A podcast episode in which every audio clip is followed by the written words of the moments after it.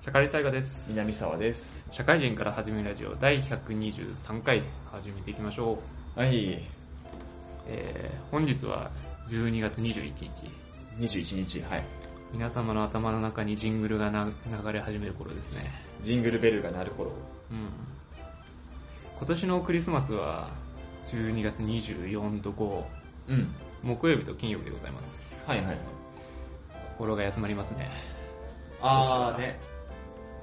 そこで休み取ったら結構楽しい4連休になりそう。まあだからこの24、25に有給取ってる人っていうのはまあ言わずもがなっていうところですよね。まあ時勢的にまあ分かんないけどね、うん、あんまり出かけられないしね。そこに有給取ってるやつはちょっともうマークしとくべきですよね。何のマークも。ただ来年を見ていくとですね、来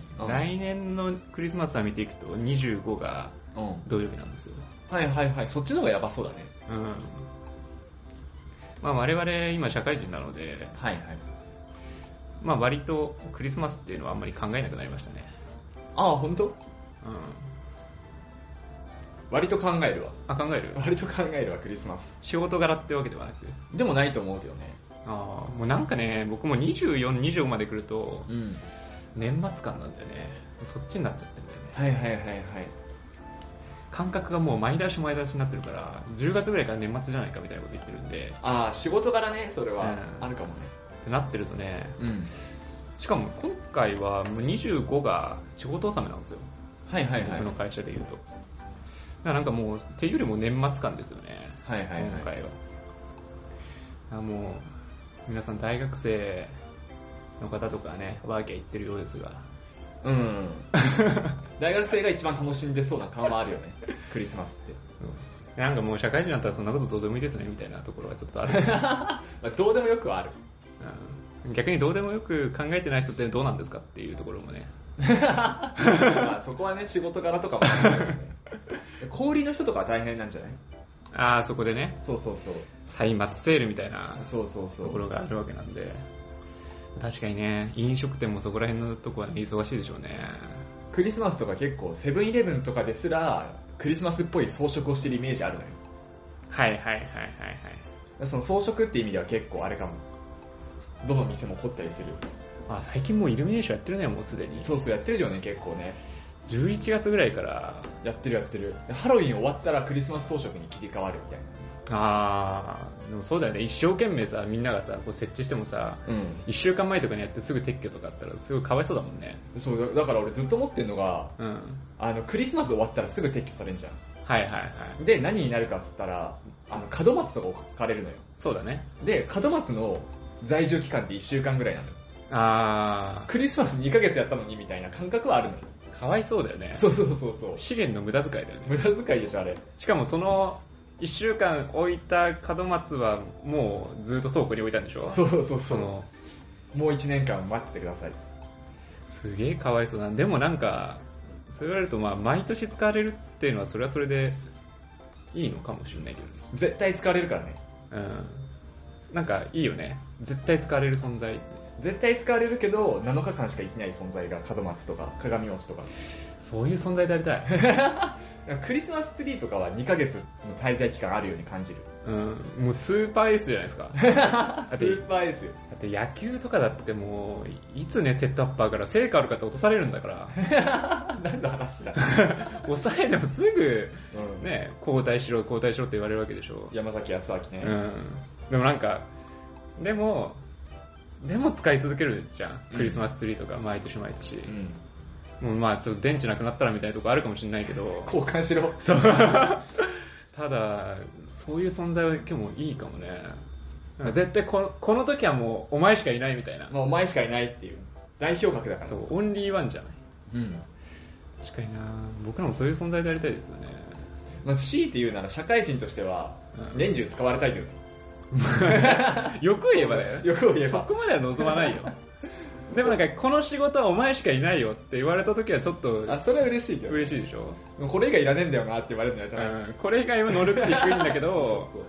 この時だけはお前だよって言われるだけでもうちょっとなんか生きてる心地しますよね。それちょっと悲しいけどね言われた時はめちゃくちゃ嬉しいと思う。裏を返せばみたいなところでしょ。そうそうそう、裏を返せば、お前それ以外使い道ねえな。悲しいなそこら辺を。そっか、まあ、鯉のぼりなんつったらちょっとかわいそうだけどね。あ、鯉のぼりってでも最近見ないね。うん、田舎じゃないとね見ない。あれはよく見るんだよね、短冊、7月7日の。はいはいはい。あれ結構もう幼稚園とか小学校とかにもあるしさ、ね、町内会とかでも設置するじゃない。あいつらはスーパーエースだよね。あいつらスーパーエースだね。鯉のぼりは降格してしまったよね。七夕はだって人の夢を叶えるために希望を与えてるじゃないですかはい、はい、鯉のぼりは風しか感じないからねあれに 何の意義があるかって言ったらもう誰も答えられない。その願い書く系って結構ずっとあるよね。あれとか絵馬とかさ。そうだね、もうあれも人を救ってますから ね願いというそうね。だからそこら辺はなんか門松とかもね、うん、年始感みたいなね。もっと昔で言ったらお月見とかもあったのかもね。十五夜、はいはいはい、団子とさすすきだっけ、うんうん、とかも設置してあったのかなとか思うけど、あいつはもうロートルですからもう見たことないもんあいつあいつはもう引退ですよいずれもしかしたらクリスマスも引退するかも、うん、行事にも引退があるんです、ね、引退があるかもしれない、うん、まあ、早くなってほしいね、僕からするとね。早くなってほしい、早くなってほしい。クリスマスは引退してほしいなんで年貢の納め時でもなんでヘイト溜まってんだよ、うん、いい思い出はないからね。でもここ10年ぐらい俺とタイガはもうクリスマスは毎日会ってるじゃない。毎日ってか毎年クリスマス会ってるじゃない。これなくなったら俺とタイガ会うきっかけなくなったりするかもしれないし。ああそうね。でもそれがいい思い出かって言われたら、まあなんかちょっとヘイトイベントでもあるじゃんなくなったらなくなったら寂しいでしょ。うん、それはそうだねおいやるぞ本編じゃあ今日はタイガの世界史です。じゃあ本編です。はい、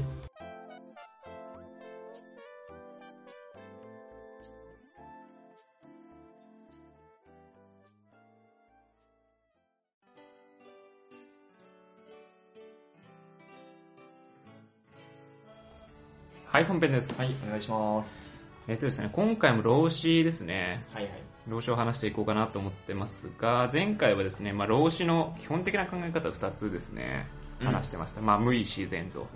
い。まあ、ありのまま生きましょうと。はい。手を加えないで自分らしく生きること。そうすればみんなハッピーになる。はい。いい考え方だ。っていうとこと、2つ目が他をですね。はい、出ましたね。そう。問題児。そう。まあ、実在しているかもしれないし、してないかもしれないし、うん、もう人間の言葉では表現できませんと、はい、ただ何にも左右されずにずっと変わらない存在であり、万物の根源で無限のエネルギーを出すと、はい、だからまあ、要はまあ、あるかないかよくわかんないし、まあ、空っぽである存在、空っぽだからこそ無限のエネルギーは出せるんですよと、はい、だから空っぽに行きましょうねという生き方でございます。はい、はいというところで、まあ、今日はですね、まあ、もうちょっとね老子の考え方みたいなところを、まあ、サイドストーリーじゃないですけど、はい、まあ、名言も織り交ぜつつ話していこうかなと思ってますと。で、まあ、まずですね、まあ、老子の考え方っていうのは基本的にみんなをこう楽にしてくれます。はい、今日みんなを楽にしていこうかなとはいはい、はい、思ってるわけですよ。みんな根詰めて生きてますでしょ。はいはいはい。なので今日もういろんな人をバタバタ楽にしてみんなハッピーにしていこうかなどういう回なんですかはいね、まずね、我々のね生きてる社会ってのは結構競争社会じゃないですか。はいはい。結構みんな競争して結構大変じゃないですか。はい。だからその人たち楽にしていこうかなと思ってますけれども。はい、で一つ和光同人っていう考え方があるんですね。はいはいはい。まあこれ結構四字熟語としてあるかと思うんですが。はいはいはい。まあ、要約するとですね、すべての鋭いものを鈍くして、もつれたものを解きほぐして、すべての輝きを抑えて和らげ、ちりと一つになると。はい。うん。だから鋭いものっていうのはもう才能みたいなもんですね。はい、エッジの効いた才能みたいなものとか、っていうのを、まず鈍くして、まあ、もつれたもの、まあ、なんかいろんな複雑なものっていうのをこう、解きほぐして、もうその溢れる才能とか知恵とか、そういうのを、の輝きを抑えて、で、地理、社会みたいなところね、はい、社会と一つになって調和していきましょうみたいな感じ、はい、だから実力を隠して周りと調和することっていうことだね、うん、そうだから、まあ、優れた才能やまあ、知恵がありながらそれをアピールすることなくあえて隠して生きる、うん、っていうことが大事ですね。だからなんか今現代社会において何が重要視されてるかってもう自己アピールじゃないですか。はいはいはい、もう出世するために自己アピールをどんどんして自分がやったことっていうのをどんどん才能をどんどんアピールしてるみたいな。だからそういうの結構疲れるじゃないですかみんな。はい。だからいいんですと。もう隠していきよう。隠して、生きていった方が楽ですよっていうことが、老子は言っていますと。はいはい。で、まあ実際ね、まあ自分にこう才能あるよ。でもなんか自己アピール苦手じゃなくても、いやもう俺そもそも弱いんだと。はいはいはい。競争社会においても、いや弱肉強食で、もう僕はもう弱いですと。生きていけません。みたいな辛い人もいるじゃないですか。はい、まあ、そういう人も安心ですと。安心ですと。老子の言葉でね、柔弱小剛強みたいな言葉があって、はい、まあなんか今で言うと柔欲剛を制すみたいな考え方。うん、柔弱っていうのは柔らかくて弱くて、かつで剛健強いって書いて柔弱小剛強。まあこの読み方でやってるかわかんないけど、まあだから弱い、人が強い人に勝ちますよっていう話を言ってるわけ。はいはい。だからなんか、柔らかくて、ね、弱いものが頑丈で強いものに勝つことができるというところで、まあ、これ弱いっていうのは単純に弱いってわけじゃなくて、強いものに勝つためには柔らかい柔軟な発想を生かして勝っていきましょうって話をしています。はい。で、この発想力を生かすための出すためには、他をに従って常に自然体で向き合えばちゃんとおのずと出てきますよと。はい。そう。だから、最近はですね、この、まあ、最近はというか、まあ、老子は弱いものがこの持つ柔らかさの最強の武器であるこの発想力っていうのを生かしきれてない人たちが多いんじゃないかと。はいはい。だから、今、あなたは弱いけれども、そもそもこの、弱さから出すことができる発想力をどんどん出していけないから、みんなもそういうのを他をに従って出していこうよと、はい、いう話を言っています。そうだから、まあまあ、弱さって結構世間のこう価値とか常識とかで弱者ってされてるんだけど、本当はその弱さから出る発想力っていうのが一番強いから、弱者こそが最強な人だってみんな思っていいよって。思っていいよって。そうまあ、こう考えればね、今の競争社会で押しつぶされそうな人もちょっと楽に生きていけるじゃないですか。はいはい。そうだったりとか、まあ結構弱い立場の方が世の中の隅々をこう知ることができたりだとか、人々がそもそも強い人じゃなくて弱い人の方が共感したりとか、警戒しなかったりとかするから、うん、もう弱い立場を生かしてこう勝っていくとか、それを生かしてこう発想力で勝っていくとかっていう考え方もいいんじゃないですかねっていうところですと。で、まあ競争社会はこういう風にね、楽にして生きていきましょうというところがありますけれども、はい、まあ、あとは生き方の話ですね。はい。どうやって生きていこうかなと。もう生きるだけで辛いですと。はい。はい。いろんな人と比較して辛いですと。いう人もいるわけじゃないですか。はい、で有名な言葉に老子上善は水の如しっていう言葉がありますね。はいはい、上善水の如し、まあ知ってる方、日本酒好きな方は知ってるかもしれません。そういう日本酒があるんですよ。ああ、そうなんです。知らない。はい、で結構これ老子の一番有名なんじゃないかぐらいの多分言葉かなとは思ってます。はいはい、でまあ本文というか。言うと、まあ、上善は水の如し、水はよく万物を利して争わず、衆人の恵むところによる。というところで、はい、まあ、つまり最高の善っていうのは、水のようなものでなければいけない。はい、で、水は万物を助け、育てて自己主張せず、誰もが嫌いなような低い方へ流れて、そこに収まると。はい。いったところで、水は時に静かだったりだとか、激しかったりとかしますよね。天候によって、うん、であとそれで清らかだったりだとか濁ったりだとかして清濁を合わせ持つといったところがあって、まあ、柔軟にね、周りに合わせる柔軟性をまず持っていますと。でそれでいて水っていうのは多くのものに恵みを与えますね。はい、はい、ただそれを自己主張することはないですね、水だから、はい、で、さらに言うと、まあ、結構地下にあったりだとか低いところにあったりだとか、まあ、結構みんなが嫌がるようなところにも水っていうのは存在しています、はい、そうっていうところがあるので、まあ、他と争うこともしないし自己主張もすることがなくて無理に流れに逆らうこともないで、このように、ね、このように水のようにあり方のように生きられたら幸せで、うん、これを理想的な生き方としてやっていきましょうというのがあるんで、はい、まあ無意自然とホモに一緒、うん、そうだからここ、まあ、結構並びで考えて老子の生き方のコアとなるような考え方になっているので、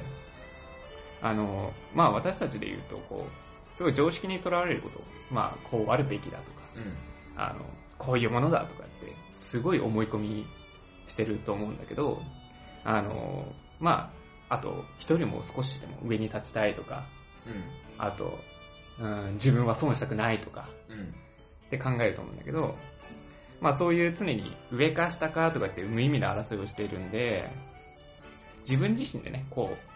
苦しい生き方を選んでしまっている状況になっているので、まあ、自分自身をねこう飾らず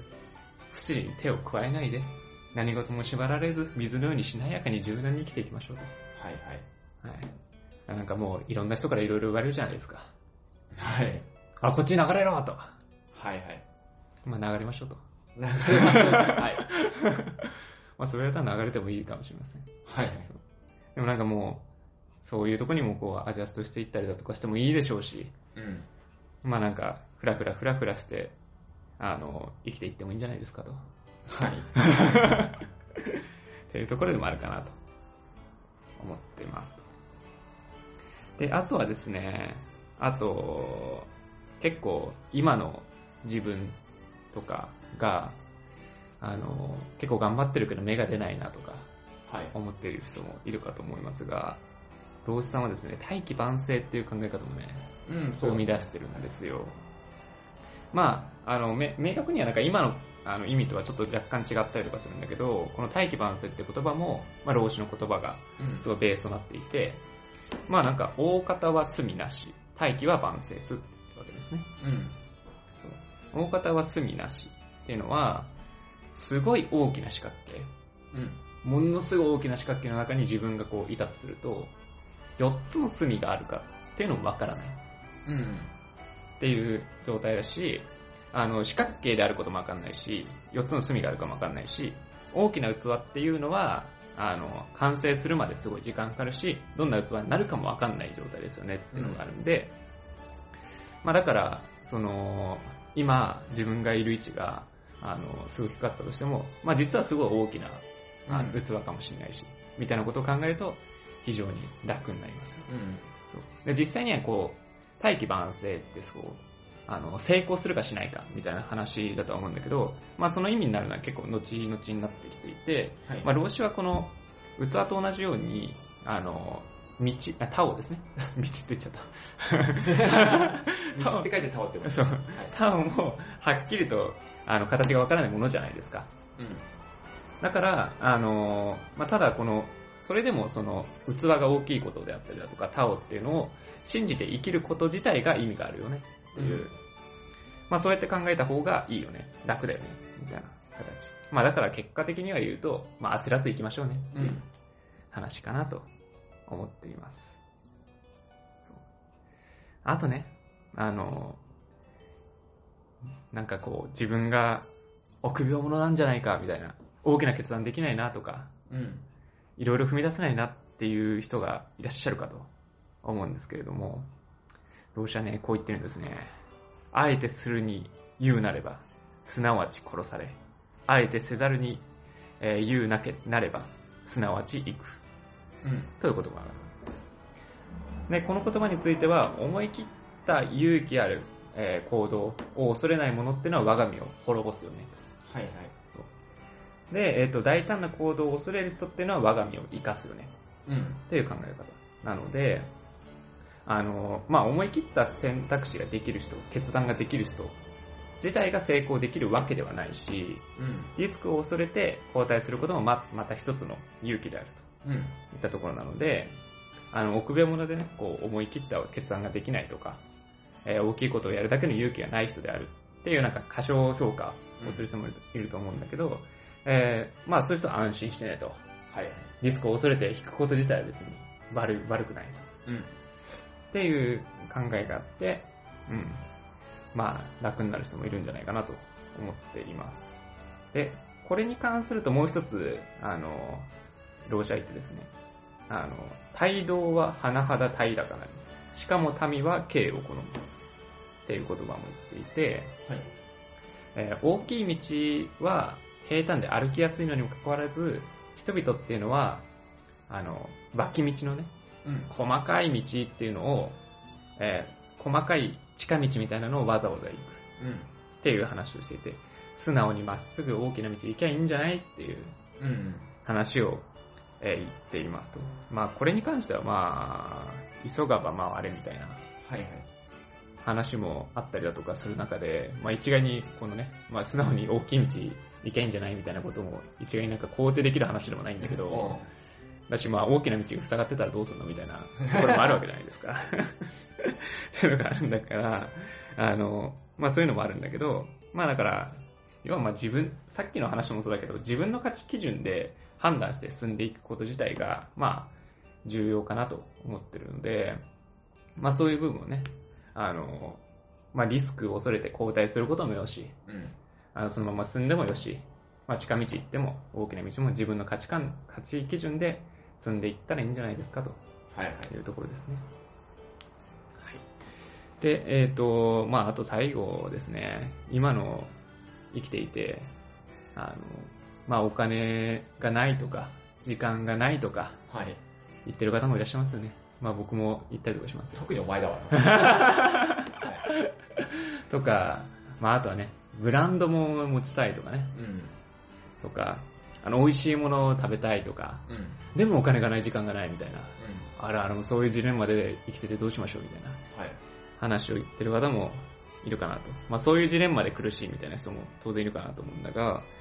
老子に関してはですね、まあ、これはもう快楽を施にしないと身を滅ぼしますよと、はいはい、言っております。で、言葉としては成人、腹をなして目をなさずと言っているわけですね。だからですね、まあ、要約すると、まあ、内なるものを大事にしましょうと、うん、で外側に対して快楽を求めないことってのが重要ですよね、言っておりまして、自分自身の内側、内面に気持ちを集中させましょうという話をしてるんで、自分自身に何が似合ってるのかっていうのを分かってればブランド品はいらないじゃないですか。はい、ユニクロでいいんですよ、自由でいいんですよ。はい、そうだったりだとか、例えば音楽がすごい好きだった時に、じゃあ有名なバンドの遠くの場所に行かなければいけないのかって言ったら、まあ、純粋に好きでこういうものが好きっていうのを分かってれば、まあ、子供の歌声だって好きになれるかもしれないじゃないですか。身近なもので解決できたりだとかするかもしれないじゃないですか。だからそういうところに縛られるんじゃなくて、まあ、有名なものとか高いものとかに縛られるんじゃなくて、自分の価値観をまず大切にしましょう。内側を純粋にしにましょう。はい。いったところを言っていて、まあ、本当にね、この何が本当にいいのかっていうのを自分の価値で見極めることが重要で、まあ、この快楽、いろんなものの高いものとかいいものみたいなところは物事を客観的に判断する能力を低下させるので、うん、まあ、まずはしっかり自分の内面の価値観っていうのを大事にしていきましょうみたいな話なので、うん、これ身に染みますね。身に染みますね。というところになるので、まあ、そこでね、時間がないとかお金がないみたいなことを考える人も、自分のライフスタイルっていうのを一回考えてみてはいかがでしょうかと、はい、いったところですね。これがまあ老子の考え方、まあ、本日以上になりますので、次はね、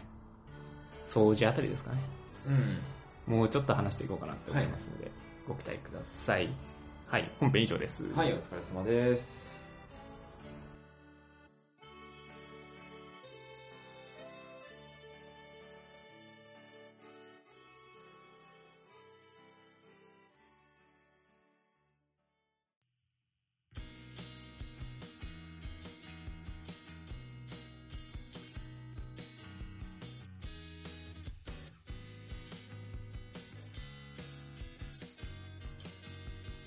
はい、ニグです。はい、お疲れ様です。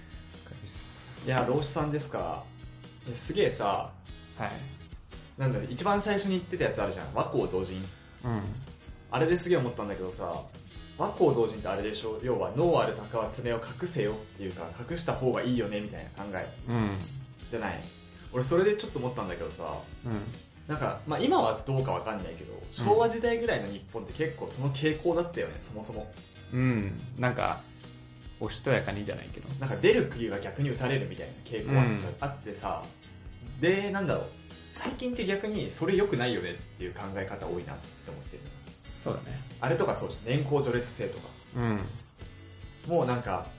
まあ、年取ったら上がっていくじゃなくて、もうちゃんと仕事したやつに与えていこうみたいな。欧米式の方がいいよねみた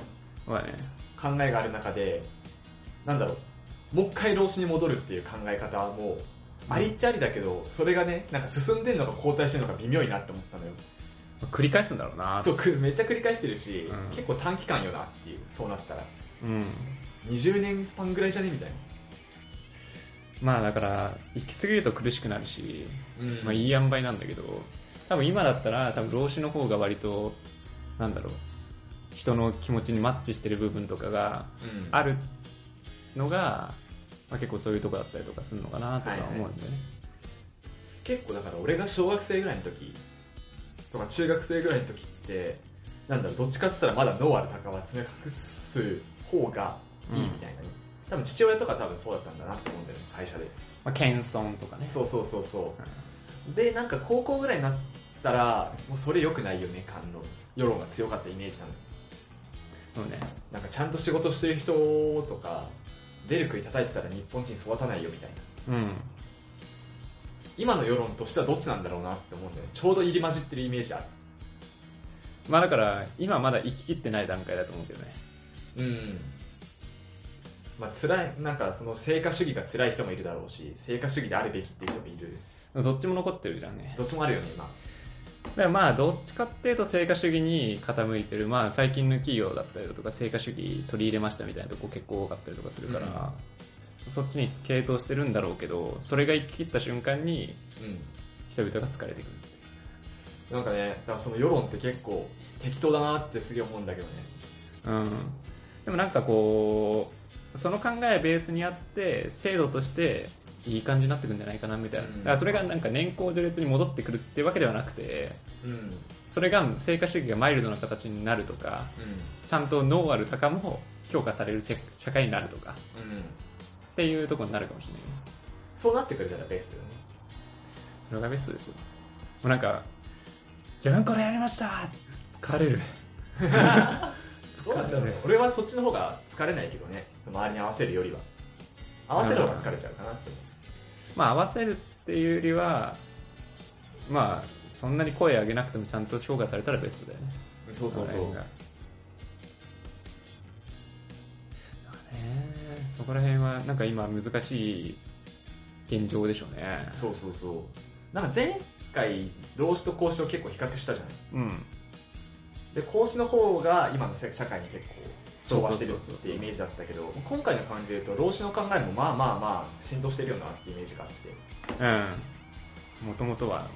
というか日本人はそっちだったのかもねみたいな。そうそうそうそう、マインドとしては日本人が好きそうではあるよね。うんうん、重力構成とかね。うん、そこら辺もな、大器晩成はずっと思ってますね。ああ、大器晩成ね。大器晩成ってなんだろう、どっちの意味なんだろうってずっと思ったわ、小学生ぐらいの時から。うん、大きい器ほどなんか遅く完成するって意味なのか、うん、あの大きい器は完成するかもしれないよみたいな意味なのか、どっちなんだろうみたいな。ああ、より遅く完成した方が大器ですよっていう意味なのか。ああ、今の意味は前者だよね。そうだよね、今は前者だったよね、うん、まあ、老子はどっちかっていうと後者だよね。そうそうそう、成功するとは別に言ってない、言ってないって感じだよねそれどっちなんだろうってずっと思ってたんだよね。もともとは後者なんだろうね、だから、うんうんうん、かもしれないし、あ、後者でもないのか、後者でもないけど、まあ、晩成するかもわからないし、しないかもわからんみたいな、ね、うん、そうそうそう、まあわかんないもんだよっていう、うん、頑張ろうねっていうか信じて頑張ればいいんじゃないですかみたいな、うん、それで悩む必要はないみたいな、うん、まあね、その万世のパターンもあるよみたいなね。そうそうそうそう、まあ、ちっちゃいかもしれないけどねみたいなそれでちっちゃかった時結構絶望がやばいけど、うん、信じてたのにみたいなね。それはそれもう重力合成ですよ、そっからは重力ね。弱いっていうのが、まあ、一般的な常識の価値観から見たら弱いって人がもしかしたら違う見方したら強いかもよみたいなノリのね、うんうん、意味ってことだね。そうそうそう、まあ、確かにね。なんかどっちとも言い難いんだよな。なんかなんだろう、賛否で考えちゃうと、まあ賛否で考えるとそうだよね。なんか同意もしづらいし否定もしづらいなみたいなまあ校舎はね、なんかぽいねみたいな。校舎基本的に全肯定だったね、どっちかって言ったら、うん、動詞はそうなの。賛否あんだよな、これ。そう言いづらいな。まあでも辛い人から考えたら、まあ3で考えた方がまあ気が楽だし、楽になると思う、うん、僕らがそこまで追い込まれてないって話ですよ。まあまあそうね、うん、いやなんかゴリゴリのさ、うん、なんか営業マンとかさ、うん、例えばもう飛び込み営業みたいなやつで成果主義とかのさ、うん、不動産とかのとこにいたらさ、ちょっと思うかもしれないな、うん、いや本当はこの人でできるのにな、でもなんか成果上がんないんだよなみたいな、うん、まあなんかあるじゃん、エリアとかさ、そういうとこがさあったりとかもしたりとかするしさ、そういうとこで評価されたくないなとかも思ったりとかもするだろうし、うん、っていう激詰めの社会にいたらもう絶対老子ピンゾロでハマると思う、うん、逆にうちの会社とかは結構あれなんだよ、周りに合わせよう形式、形式っていうか、まあ会社のスローガン的には出てこいよっていう話なんだけど、うん、まあ、制度は周りに合わせようタイプ、はいはいはい、別に成果上げたからって給料上がんないし、はいはいはい、いやそれがあるよねそうそうそうそうそう、なんか僕の会社も成果主義って歌ってるというか、そういう制度の方式に見える、うん、だけど結果を見ると中央値になってるあ、なんかよくあるじゃん、B マイナとかさあ、評価の標準 B とか、うん、B プラとかあると思うんだけど、うん、なんか突出した人はいなくなるんだよね、うんうん、でこれってどうなんですかって言ったら、まあ、みんな頑張ってるからねってだからもう B プラ B マイナみたいによるんだよ、うん、中央に。すげえ思うのは、なんだろう、今いるところにみんな不満を抱えがちだよねっていうのはちょっと言いたいかったかなっていう。ああ、俺は今だからどっちかって言ったら成果主義って言ってるけど、成果主義厳密には違うと、うん、だから周りに合わせてるんだけど、そうするともっとちゃんと俺はちゃんと仕事してんだからもっとお金欲しい、もっと成果欲しいと思うけど、そのさっき言ってた営業マンみたいなのに俺が言ったら、成果主義に文句言ってんだから今度はとは思うきついきついって思うでしょで、和光同地になりたいと思って今の会社みたいなとこ来たら、もう一回成果主義がいいって言ってるみたいな。そうだよな、それはそうだよね、うん、そんな気がする。そうだよな、隣の芝がね、そうそうそうそう、ね、隣の芝の成功例しか見ないから、うん、なんか企業とかで満足する評価制度ってどこなんだろうなって思うよね、うん、あんのかね。なんか納得してる人はあんまりなんか見たことないんだけど。俺もあんまないねうちの会社の評価制度いいよって言ってる人はあんまりないよね、うん、難しいよね実際、うん、見方さ、その2つのバランス取んなきゃいけないってことだもんね、うん、だってなんかそっちを評価したら、まあ、なんか明確に理由あったとしても、なんか別の人がいやいやいやいやって言いそうだよね、うん、なんかじゃあみんなが丸く収まるのって考えたら中央になってくるねそうだな。まあなんか企業がどういうのを求めてるかというか、うん、なんか営業のその会社だったらそれこそね、営業いい人をこう評価した方が、うん、そういう人が集まってきていいとか、うん、そういうことしても人がめちゃくちゃ離れるような業界だったら、まあそうしないよねみたいな、うん、なんかあるからね。難しいわ。やだなぁ。まあ今の会社いいのかもな。性格的にそっちの方がまだいいかも。それでブイブイ言ってる方が、まあ、それぐらいでいいんだよね。成果主義になって落ちこぼれた時は結構自分の自信につながるっていうかね。なんか会社にブーブー文句言う前にまず俺なんでできないんだろうみたいな、はい、マインドになりそうで、はい、そっちの方が俺も嫌かな。今のなんか和光同人チックな方が俺のせいじゃない会社のせいだってできるから楽。給料上がんないけどねみたいな。俺こんなに成果上げてるのに会社なんですこんな認めてくんねんだろうで済むからさ、はいはい、自尊心は保たれてる。確かに確かに。逆パターンは自尊心がまずなくなる。やだね。やだわ。よかったな今の会社で。よかったかもしれない。そうだよね。俺なんでできないんだろうとか思い出したら結構きついよな。うん。っていうとね、和光同人チックな方が確かに精神的楽かも。うん。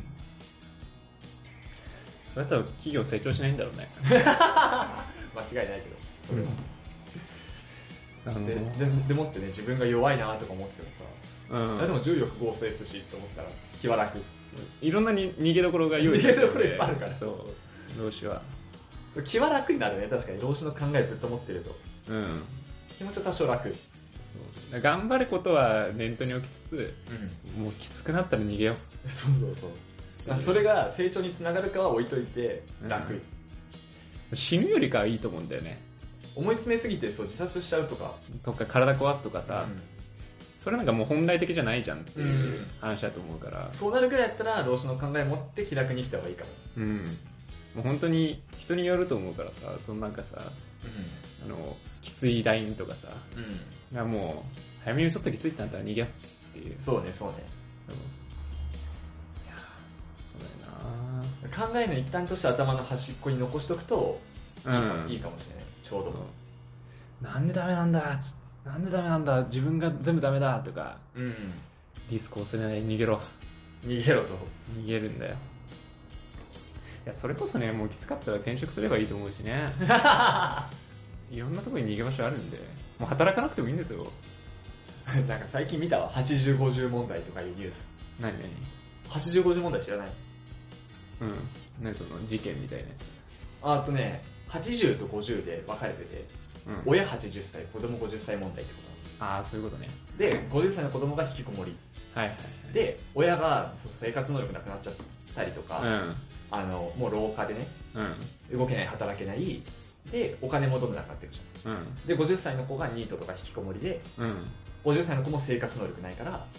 80歳の親が死んじゃったりとか介護施設に入れられた瞬間に50歳の子供も一緒に死んじゃったりとかするっていう問題。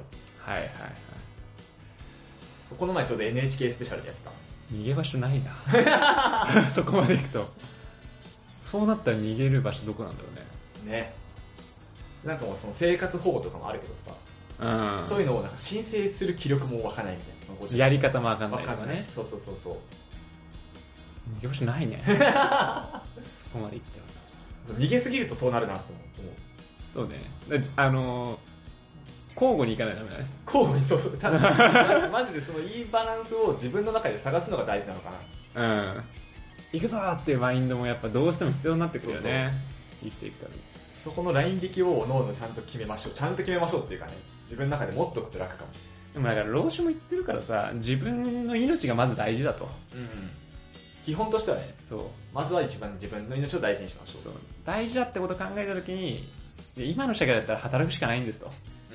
その命を守るためには。で働かなくていいんだったらそれでいいと思うんですよね、僕は。親の生活能力が保たれてお金がいっぱいあって、だったらもういいんじゃないですかっていう、楽な方向ですね。でもないんだったら、まあ自分の命を大切に、じゃあ働きましょう、バイトしましょうみたいな、これはもうね、持っとくべきだよね。そうだね。生きる術っていうのは確保した上で楽にしましょう。なるほどね。なんか8050問でちょっと悲しいな。結構食い入るように見ちゃったわ、その1時間 NHK スペシャル。なんかああいうの深夜の2時ぐらいにやってんじゃん、2、3時とかにやってる。なんかああいうドキュメンドキュメントみたいな。それは大河ドラマの後だった。ああ、9時10時かな、8時9時とか9時10時とか、ね、なんか苦しいのやるねそれ結構好きだったから俺マジでツイッターの流れもしてみたわ、そのハッシュタグみたいなあれじゃない、それで一緒にそうみんなどう思ってんだろうなって調べながら見てたけど、やばいなって、やばいなしかないよな、根深いなって、うん、でもって一概に語ることもねえなっていうね助けることもできねえしな俺たちから何もできない、うん、僕たちも体壊して働けなくなったら、うん、まあそうなるわけだからね。そうそうそう。その中の一人はちゃんと働いてたんだって最初、うん、で氷河期かなんかバブル崩壊とか、うん、就職氷河期とかでリストラされちゃって、うん、それ以降自信喪失して働けなくなったとか、はいはい、その後いろんな企業に面接受けたりとかね、うんうん、それだけど落ちてで自信なくなって社会に出れなくなって引きこもっちゃったみたいな。それって俺たち今からでも起こり得るなとは思うんで、全然。でもなんだろうな、いや僕なんかリストラされても、うん、別のとこに行ける自信があるんだよね。まあ、それは自信はある人はいいんだろうねある人はいいんだろうね。あ、そういうとこもやっぱあるのかね。なんか、まあ、人によってはだけど、今大我がもし仮にだよ、うん、月収40万もらってるとして、うん、で俺の前の前職みたいな手取り14万のところでもいいから働くかって言ったらどうなんだろうね。ああ、そういう自信喪失につながるかもね。そうそうなると、そういうとこしか受からないとかになると、入ったはいいけどまたすぐ辞めちゃって今度はまた引きこもりみたいな、はいはい、パターンもあるかな。確かに、まあ、今の生活レベルだったら全然まだ下がれるけど、うん、なんかね、もうちょっといい生活しててさ、うん、それがなんかこうアパートのレオパレスに住んでくださいみたいな、それぐらいしか住めませんとかになったら結構落差がさ、うん、激しいから、まあ、今だったら全然いいけど、そこになってくると結構もう会社行くの嫌だな、何のために働いてんだろうなみたいな、そういうことになるんだろうなって気がする。あれじゃな、精神状態が体よりも重要だったりとかね、うん、時にはするからね。だからまあそれ他人事じゃなくて俺もそうなる可能性はあるなと思いつつ、そうなった時はこの老子の考えを思い出せば多少楽かもしれない。そう、もうなんかそうなったらどうなんだろうな、山に行こうかなもう1000人になろうか。そしたら俺はもう滝に打たれながら和光同人で作ってるからもうなんか寺叩くかもしれないもう出家させてくださいってもうそうやって生きた方が楽だな。うん、なんか後継者がいない寺のとことか探すわ住み込みで働いてくださいそんぐらいの気力あったら全然まだやっていけるよね。そういうやる気もなくなるんだろうね。その辺、そこまで追い込まれた人、その50、80問題のやつとか見てて追い込まれてる人とかは、そこまで追い込まれる前に老子の考え事、うん、あ、そっか。じゃあなんか、あ、そういう活動が一番効くかもね。そうかもしれない。そこまで行っちゃったらもうどうしようもないから、ポストにポッとポッて入れて、そこまで追い込まれる、もう直前ぐらいの前の段階で老子の考えを教えて、うん、新宿駅とかで老子の考えをこうやってプラカードを掲げて神を信じますからっつってああ、それでお金取るまで見えたわ老子を信じますかって聖職場で、うん、でも空っぽの方がいいんだから、そうお金いらないんですよ、いらないんですよもう調べんなよマジでっていう金の稼ぎ方はあるかもしれない、うん、いや、まあでも確かに救うかな、割と。でも救う気はする人、まあ、そう、救いそうな気はするね、うん、いいんですと。そう、成長とかじゃなくて救うって目的だったら老子は全然 NGO 法人立ち上げようかなNGO 法人老子。でもさ、都会行ったらさ、新宿とか池袋行ったらさ、うん、いるじゃない、なんか名言掲げてるやつら、ね、あれの老子版やろうぜ。あれ大体キリスト教じゃんでもあの人たちも正直救われてる可能性あるんだよ、ね、あるある、全然あるね。あの人たちもすぐどん底で神に見出して、それで救われて生きてるみたいな、うん、そうなんだよな。それで救われる人がいるんだったらいいことだよね。私は救われましたっつってそれで救われるんだったらいいことなのかっていうマインドでやっぱそういうのをやるんだろうな。そのまま死んじゃうよりは全然マシ。うん。確かにね。人命を救うんだ。人命を救おうという活動で名目でプラカードを掲げる。難しいね。でもそれで救われるんだもんね。そうなんか難しいよね。よくないかもしれないけどそれで救われるんだもんね。救われるけど、まあ、堕落させることもあると。そうだね。時にはね。時には宗教って難しいな。難しいね。老子の一応宗教によって儒教とかになる。うん、道教。あ、道教。うん、そう道教。儒教は孔子なんで。一応宗教だもんね。うん。なのでなんか。立ち上がったら報告しますね宗教団体作りました、ね、じゃあ本日締めていきましょうか、社会人から始めラジオはお便り募集しております。番組の感想や相談など何でも募集しております。メールアドレスはシャカラジ199にあったマーク gmail.com です。シャカラジは英語199にやすりです。 SYAKARADI199 にあったマーク gmail.com です。 Twitter の DM でもお待ちしております。それではまた来週。お相手は大河と南沢でした。